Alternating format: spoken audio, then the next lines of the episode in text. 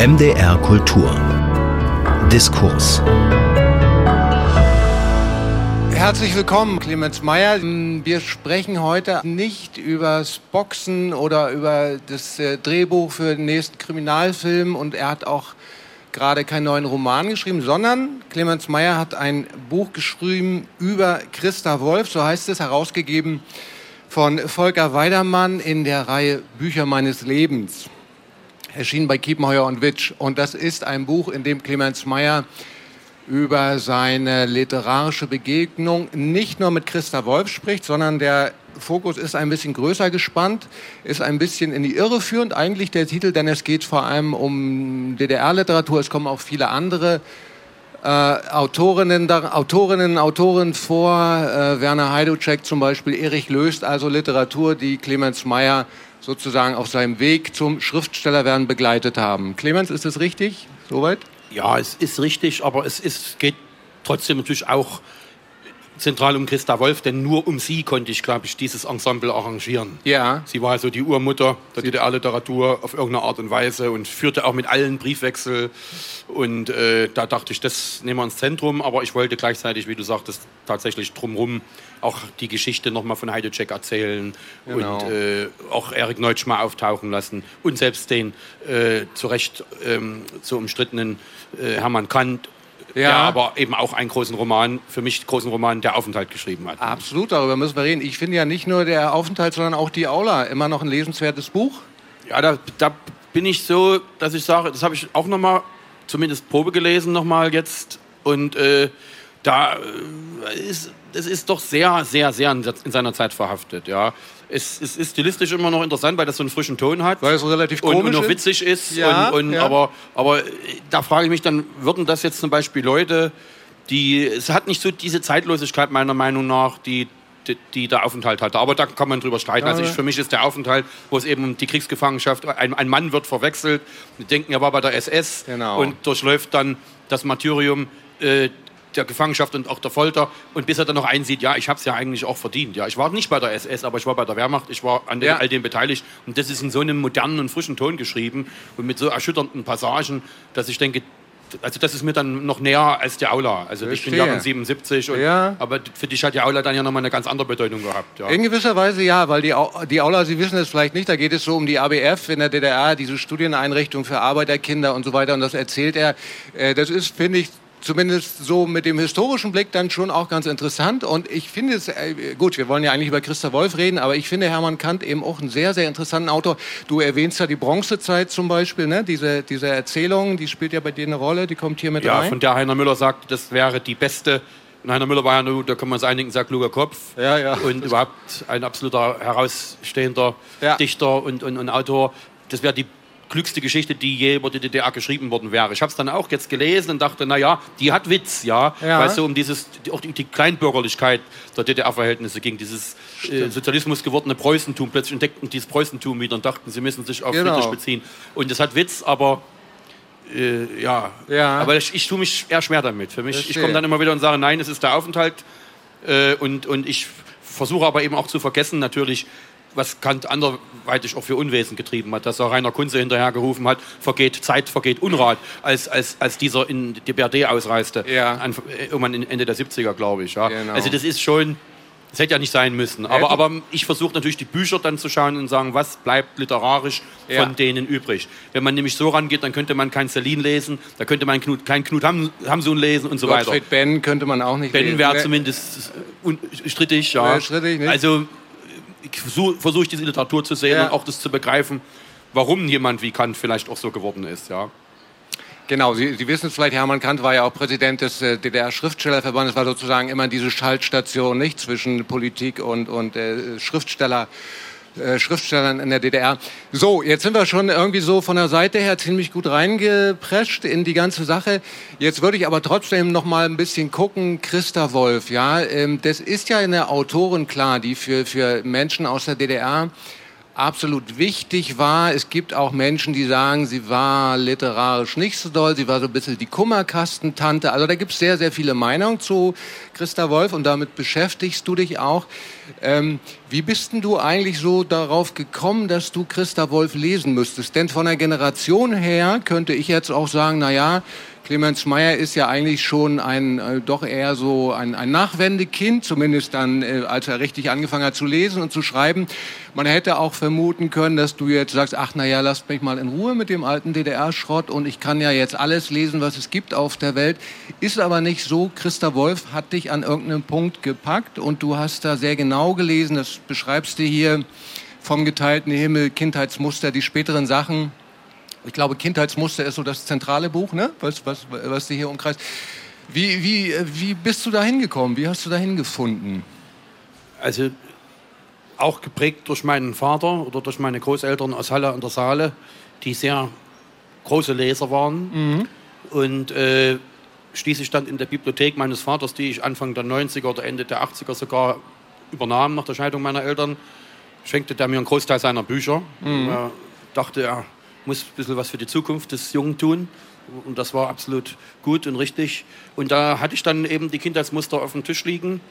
Und das war so ein kleines Taschenbuch, die Taschenbuchausgabe. Mhm. Und als ich 1996 anfing, für ein paar Jahre auf dem Bau zu arbeiten, als Hilfsarbeiter, einfach auch um Geld zu verdienen und um darüber nachzudenken, was man denn jetzt tun könne, bevor ich dann 98 zum Literaturinstitut kam, wo du ja schon warst ja. zu dem Zeitpunkt. Und äh, da nahm ich das mit weil das handlich war, muss ich ehrlich sagen. Und es passte rein und ich dachte, Kindheitsmuster klingt interessant. Ja. Und Christa Wolf ist was, was ich sowieso immer schon lesen wollte, weil eben das so prägend war, dass es eben auch immer Gesprächsthema war und auch ihre Rolle 89 und so weiter. Dann kam der Literaturstreit äh, genau. äh, 93, 92 als äh, plötzlich hieß IM Margarete und so weiter. Das hat mich schon interessiert. Da dachte ich, das, das, das, das müsste, für mich war es eine Selbstverständlichkeit, das erfahren zu müssen dem nachgehen zu müssen. Auch, auch wie es für mich bis heute eine Selbstverständlichkeit ist, sich mit der Historie zu beschäftigen, sowohl der DDR, aber eben auch der Deutschen. Ja. Das, äh, da das brennende äh, Fragen und, und, und, Themen für mich sind, die eben viel darüber auch in, viel damit zu tun haben, was wir heute sind. Und diese große Frage, die über den Kindheitsmustern steht, wie sind wir so geworden, wie wir heute sind, die ist natürlich immer aktuell. Und dann fing ich das an zu lesen und äh, spürte dann eben auch diese, dass es ein ich nahm es als eine Art essayistischen Realismus wahr. Kindheitsmuster ist ja auch eine Art äh, äh, Werkstattroman. Ja. Ein Roman entsteht. Ja. Ich scheitere daran, ich fange wieder an. Ja. Ich versuche, das Kind direkt anzusprechen. Und äh, das erschien mir irgendwie auf eine seltsame Art und Weise modern. Also in, im Aufbau. Es ist extrem verschachtelt und in meinem eigenen Schreiben dachte ich auch immer, äh, jetzt einfach von A anzufangen und, und, und bei XY irgendwann aufzuhören, das kann es nicht sein. Das kann es nicht mehr sein. Ja. Und so hat mich dieses Buch, vor allen Dingen dieses Buch, äh, doch schnell, auch bei aller Schwierigkeit, das mhm. zu lesen mhm. und und sich daran abzuarbeiten, doch schnell in seinen Bann gezogen. Ja, also auch formal war es für dich interessant, ne, wie es aufgebaut ist. Und ähm, jetzt wollte ich noch fragen, was haben denn dann die Leute auf dem Bau überhaupt gesagt? Haben die dann darauf geguckt und haben die dann gesagt, ähm, kauft ihr doch lieber die Bildzeitung oder wie war das? Ja, ich saß da in meiner Ecke und habe da halt in der Mittagspause meistens erst in der Mittagspause. Früh war noch zu heftig. Ist klar. Da musste ich erstmal Bildzeitung, ja, ja, Sportteil lesen. Ja, Sport, so. ja, ist ja auch wichtig. Und, äh, na, was anderes gab es damals nicht. Oder der LVZ oder sowas. Mm. Und dann mittags saß ich da halt in meiner Ecke und habe da in Gymnasiummuster. Und ich habe es jetzt auch erst, ich musste 96, 97 gewesen sein, da hatte ich es öfters mal mit. Ich hatte aber auch noch einen kleinen Brecht, den ich manchmal mitgenommen habe. Ein was? Hat, einen kleinen Brecht. Ah, einen kleinen Brecht, Brecht ja, also Brecht, Der Brecht mit B, nicht der mit P. Der Richard David, den kann man nicht lesen. Okay. Ja. Das ist der falsche Brecht. Das ist ja. wie mit den Tabs für die Waschmaschine. Ja, da geht die Waschmaschine ja, kaputt. Da muss man dann den richtigen Brecht reintun. Aber es schweifen wir schon wieder ab. Kann gar nicht mehr so äh, schnell denken jetzt. Äh, äh, da habe ich auch Brecht gelesen, aber die guckten natürlich schon. Aber da ist mir dann aufgefallen, es war eben doch keine mehr, der, der, der, dass die Leute im Osten eben extrem viel gelesen hatten. Weil da habe ich auch dann durchaus schon manchmal auch mit dem einen oder anderen über Literatur dann diskutiert. Mhm. Und da kann mich an einen erinnern, der ah, oder schimpft, äh, Wolf, naja, nee, aber er hätte jetzt vor kurzem noch mal unterm, unterm Rad gelesen, Hermann Hesse. Und dann ging es plötzlich los. Und dann hat man da irgendwie über Literatur diskutiert mit, mit, mit, mit einem Dachdecker oder sowas. Das ist großartig, Das ja. war großartig, ja. Das waren, sind schöne Erinnerungen, muss ich sagen. Also, ja. Und ich habe ja auch immer gesagt, auf den Baustellen, habe ich auch viel gelernt, was Dialoge angeht. Ja, wenn man Leute zuhört, die man nie eins zu eins wiedergeben kann, wenn man sie aufschreibt, das gelingt nicht, aber so Rhythmus und, und, und all das, das, das, das habe ich dann in so Abbruchhäusern, die wir da abgerissen haben oder so, da habe ich, glaube ich, auch viel gelernt. Aber ja, eben natürlich. durch die Lektüre auch. Ja, ja. Beides muss zusammenkommen. Ja, ja. Apropos äh, Dialoge, ähm, wenn wir jetzt mal die, zur, zur frühen Christa Wolf gehen, ähm, der geteilte Himmel, das ist wann erschienen? 56 oder wann? Der geteilte, der gete nee, später. Später. Er war ja noch viel zu jung. In ja. 60ern. In 60, 62. 62. So. Ich weiß nicht genau. Ja. ja. Ähm, Moskauer Novelle ist, glaube ich, so früh, frühe Sache. Ja, ja, ja, ja, ja. Ähm, ist, ist das eigentlich schon ein gutes Buch, gerade was Dialoge betrifft? Also meine Erinnerungen sind, dass ich da fand, also so diese, auch diese Symbolik mit dem Himmel und so, ist schon ganz schön, äh, noch ganz schön dick aufgetragen eigentlich. Es ist noch sagt sie auch selber irgendwann mal in einem Brief an Reimann, sagt sie, also dass ihr die Tränen gekommen sind über die Naivität, die sie in diesem Buch noch hatte. Das meinte sie jetzt natürlich auch auf eine bisschen Später ideologisch dann. und ja, so. Ja, ja. Aber stilistisch ist es noch nicht so ausgereift. Also ich, ich glaube, richtig los geht es dann meiner Meinung nach, also äh, äh, bei Nachdenken über Christa T. Das hat eine unfassbare Dichte. Also diese 180, 200 Seiten oder was das ist, oder so ungefähr, ist ja nicht so dick, wie sie eben den Leben dieser Figur dieser Freundschaft auch der beiden Frauen, die, die Flucht- und Vertreibungserinnerung, ja, ja, eine unfassbare Dichte. Und äh, ich glaube, da, da beginnt auch diese, dieser essayistische Realismus, wo die Erzählerin sich immer wieder hinterfragt und immer wieder fragt, was ist das eigentlich Leben, ja?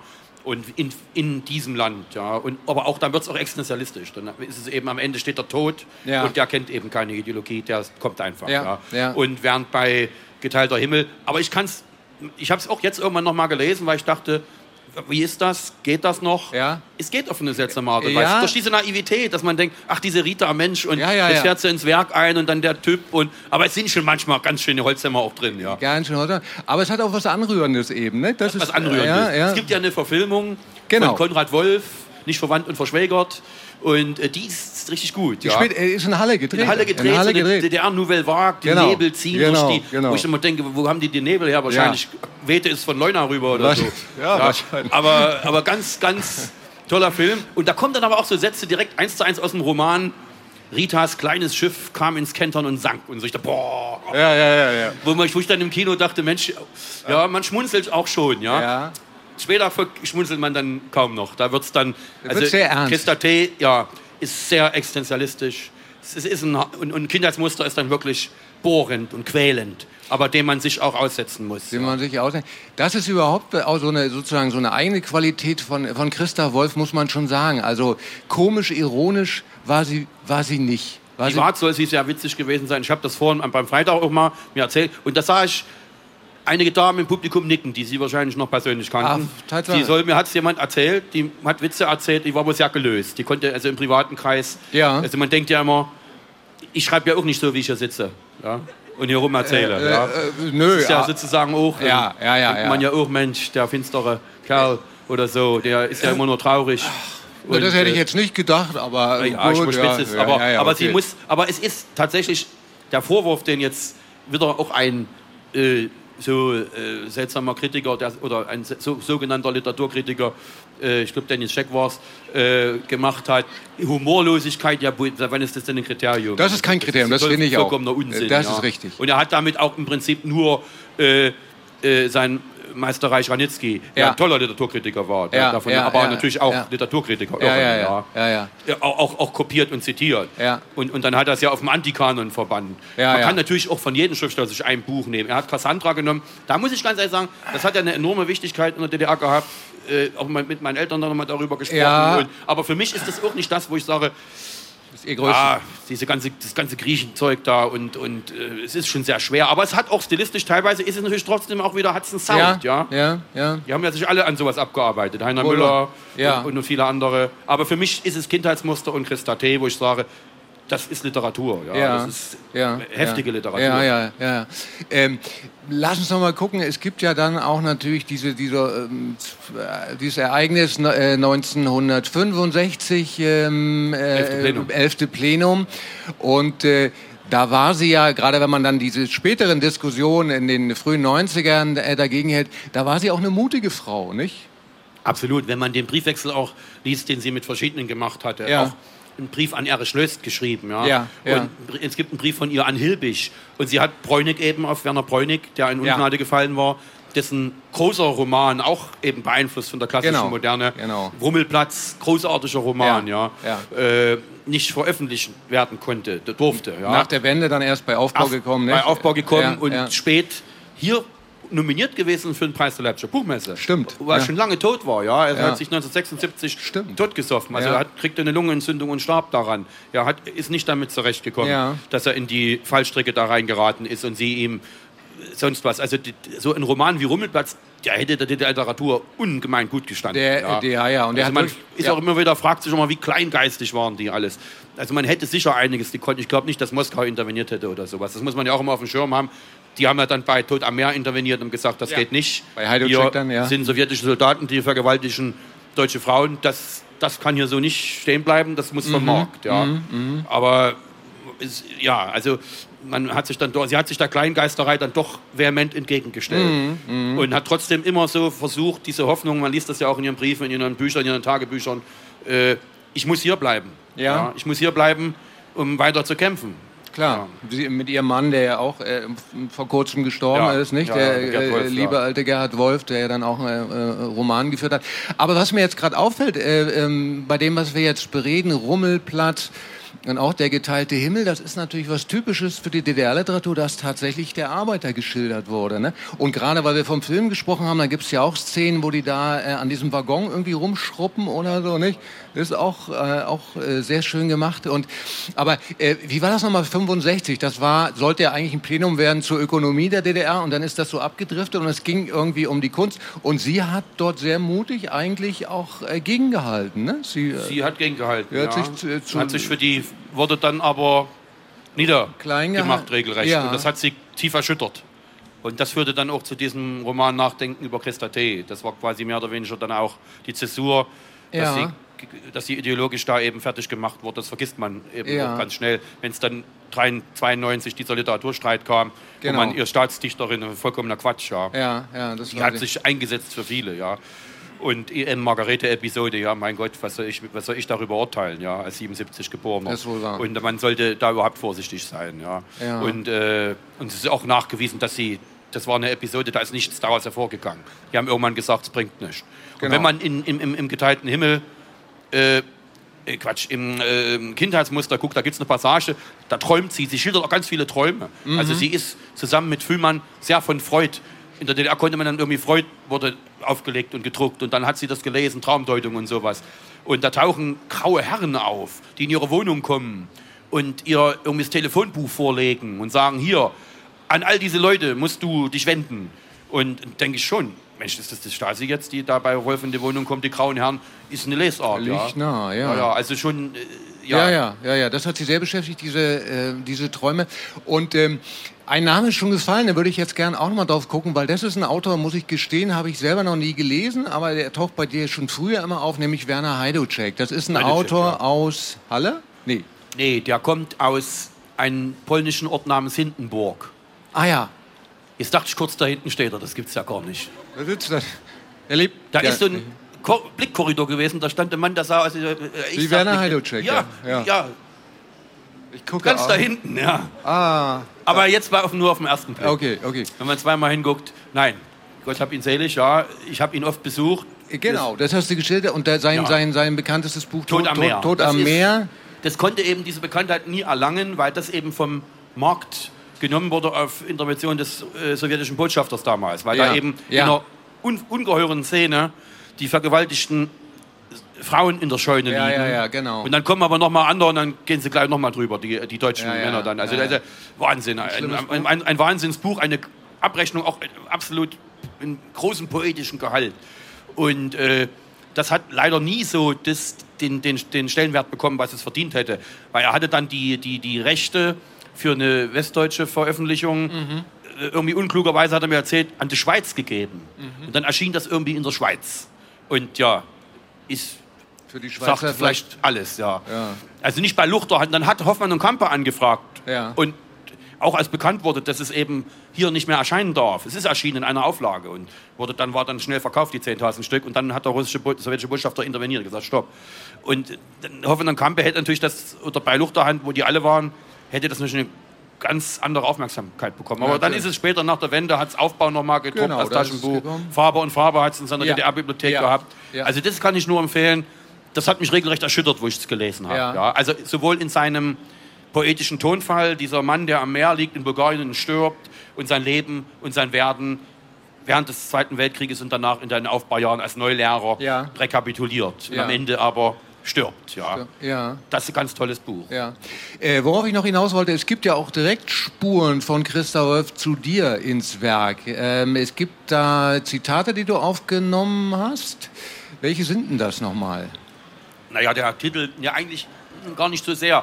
Der Titel meines ersten Romans, zu dem mir äh, ein der mit Wolf befreundete oder bekannte äh, Literatur, den du vielleicht auch noch kanntest, den Walfried Hartinger. Ja, ja klar, war auch mein Dozent. Ja, ja, ja den war mir dann später ja, auch. Ja, genau. ja, ja. Toller Typ. Ja. Am Literaturinstitut hat er dann nochmal, hat der Josef Hasslanger ihn nochmal geholt. Genau. Und der, äh, äh, der äh, half mir, verhalf mir ein bisschen zu dem Titel Als wir träumten. Ich hatte einen anderen Titel, der klang so ähnlich. Mhm. Und er sagte, nee, und äh, noch nicht ganz. Und später stellte ich fest, dass Als wir träumten fast wortwörtlich in der berühmten Rede vorkommt. Da gibt es den Satz, also träum, also träumen wir ja. mit hellwacher Vernunft. Ja, ja. Und ja. dann mache ich, also träumen wir, als wir träumten, ja. Das war aber dann entdeckte ich erst später. Ach so. Und Ach. dann gibt es aber meinen zweiten Roman im Stein. Genau. Beruht, das habe ich festgestellt, als wir guckten, ob der Titel verfügbar ist. Fanden wir raus, Christa Wolf hat da eine Erzählung geschrieben, die heißt auch im Stein. Die ist kaum bekannt, weil sie nur anlässlich einer Ausstellung in einem kleinen mhm. äh, äh Katalog oder einem, oder gab es eine Publikation, da mhm. war die drin. Und es war aber nicht titelgeschützt. Also wir konnten es, ich konnte sie auch nicht mehr fragen. Sie ist elf gestorben. Der Roman ist 13 erschienen. Ja. Zwölf haben wir geguckt, ob man den Titel haben kann. Es ging. Und äh, also so seltsame Koinzidenzen, seltsame Zufälle, die dazu geführt haben. Und jetzt habe ich gerade in einem Romanprojekt, an dem ich arbeite, einen, eine ganze kleine Passage als Kindheitsmuster rein, rein zitiert. Hast du so reinmontiert und auch Au gekennzeichnet, aber. Na, ich habe es einfach kursiv Hast gedruckt. Noch ja. Okay, das ist ja ein Weg. Ja, nee, das kann ich hinten dann in den Anhang reinschreiben. Ja, ja, aber der, da kommt, das passte plötzlich so, da erinnert sich jemand und plötzlich taucht da so eine Stimme auf und er fragt dann auch, hä? Und versteht es nicht ganz. Aber das ist, weil es geht auch um Kindheit. Das Kind ja. am Grunde des Zeitschachts, ja. das da sitzt und, und äh, sie quasi von oben guckt, Ach, die Autorin, und das Kind auf, am Grunde des Zeitschachts dort sitzen sieht. Und sie will zu ihm hin, mhm. weil sie erfahren will, eben ein mhm. Kindheitsmuster. Und das habe ich da rein zitiert und dachte irgendwie schön. Also passt, also ja. Ein bisschen Freudsch auch eigentlich, ne? Bitte? Ein bisschen Sigmund Freudsch ist das auch. Nee. Oder? Nee, nee. ich finde ja. Ja, aber also, nein, ich finde, ich bin ja jemand, der von der Montage kommt. Also auch ja. Träumen war ja ein Montageroman. Ja. Da habe ich meine eigenen Sachen montiert, aber ich bin auch offen dafür. Also Montage ist so ein Prinzip, dem ich anhänge in der Literatur. Und also gerade in der Romanform, in der, in der Erzählung nicht, da ist es ja, ja schon linear. Aber äh, deswegen finde ich das ja, Kann man machen, natürlich ja, war ja auch keine. keine Freud, weil keine ich habe es ja nicht ich habe es ja bewusst gemacht. Ja. Gut, hätte ja, ja, auch ein Traum sein können. Ja. Von Christa, über Christa Wolf weitergeträumt. Sozusagen. Aber nee, das passte da in den Kontext nicht rein. Okay. Da müsste ich jetzt weit ausholen. Ja, das stimmt. Aber das lassen wir. MDR Kultur. 100 Jahre Radio. Hört nie auf. Hört nie auf. Hört nie auf.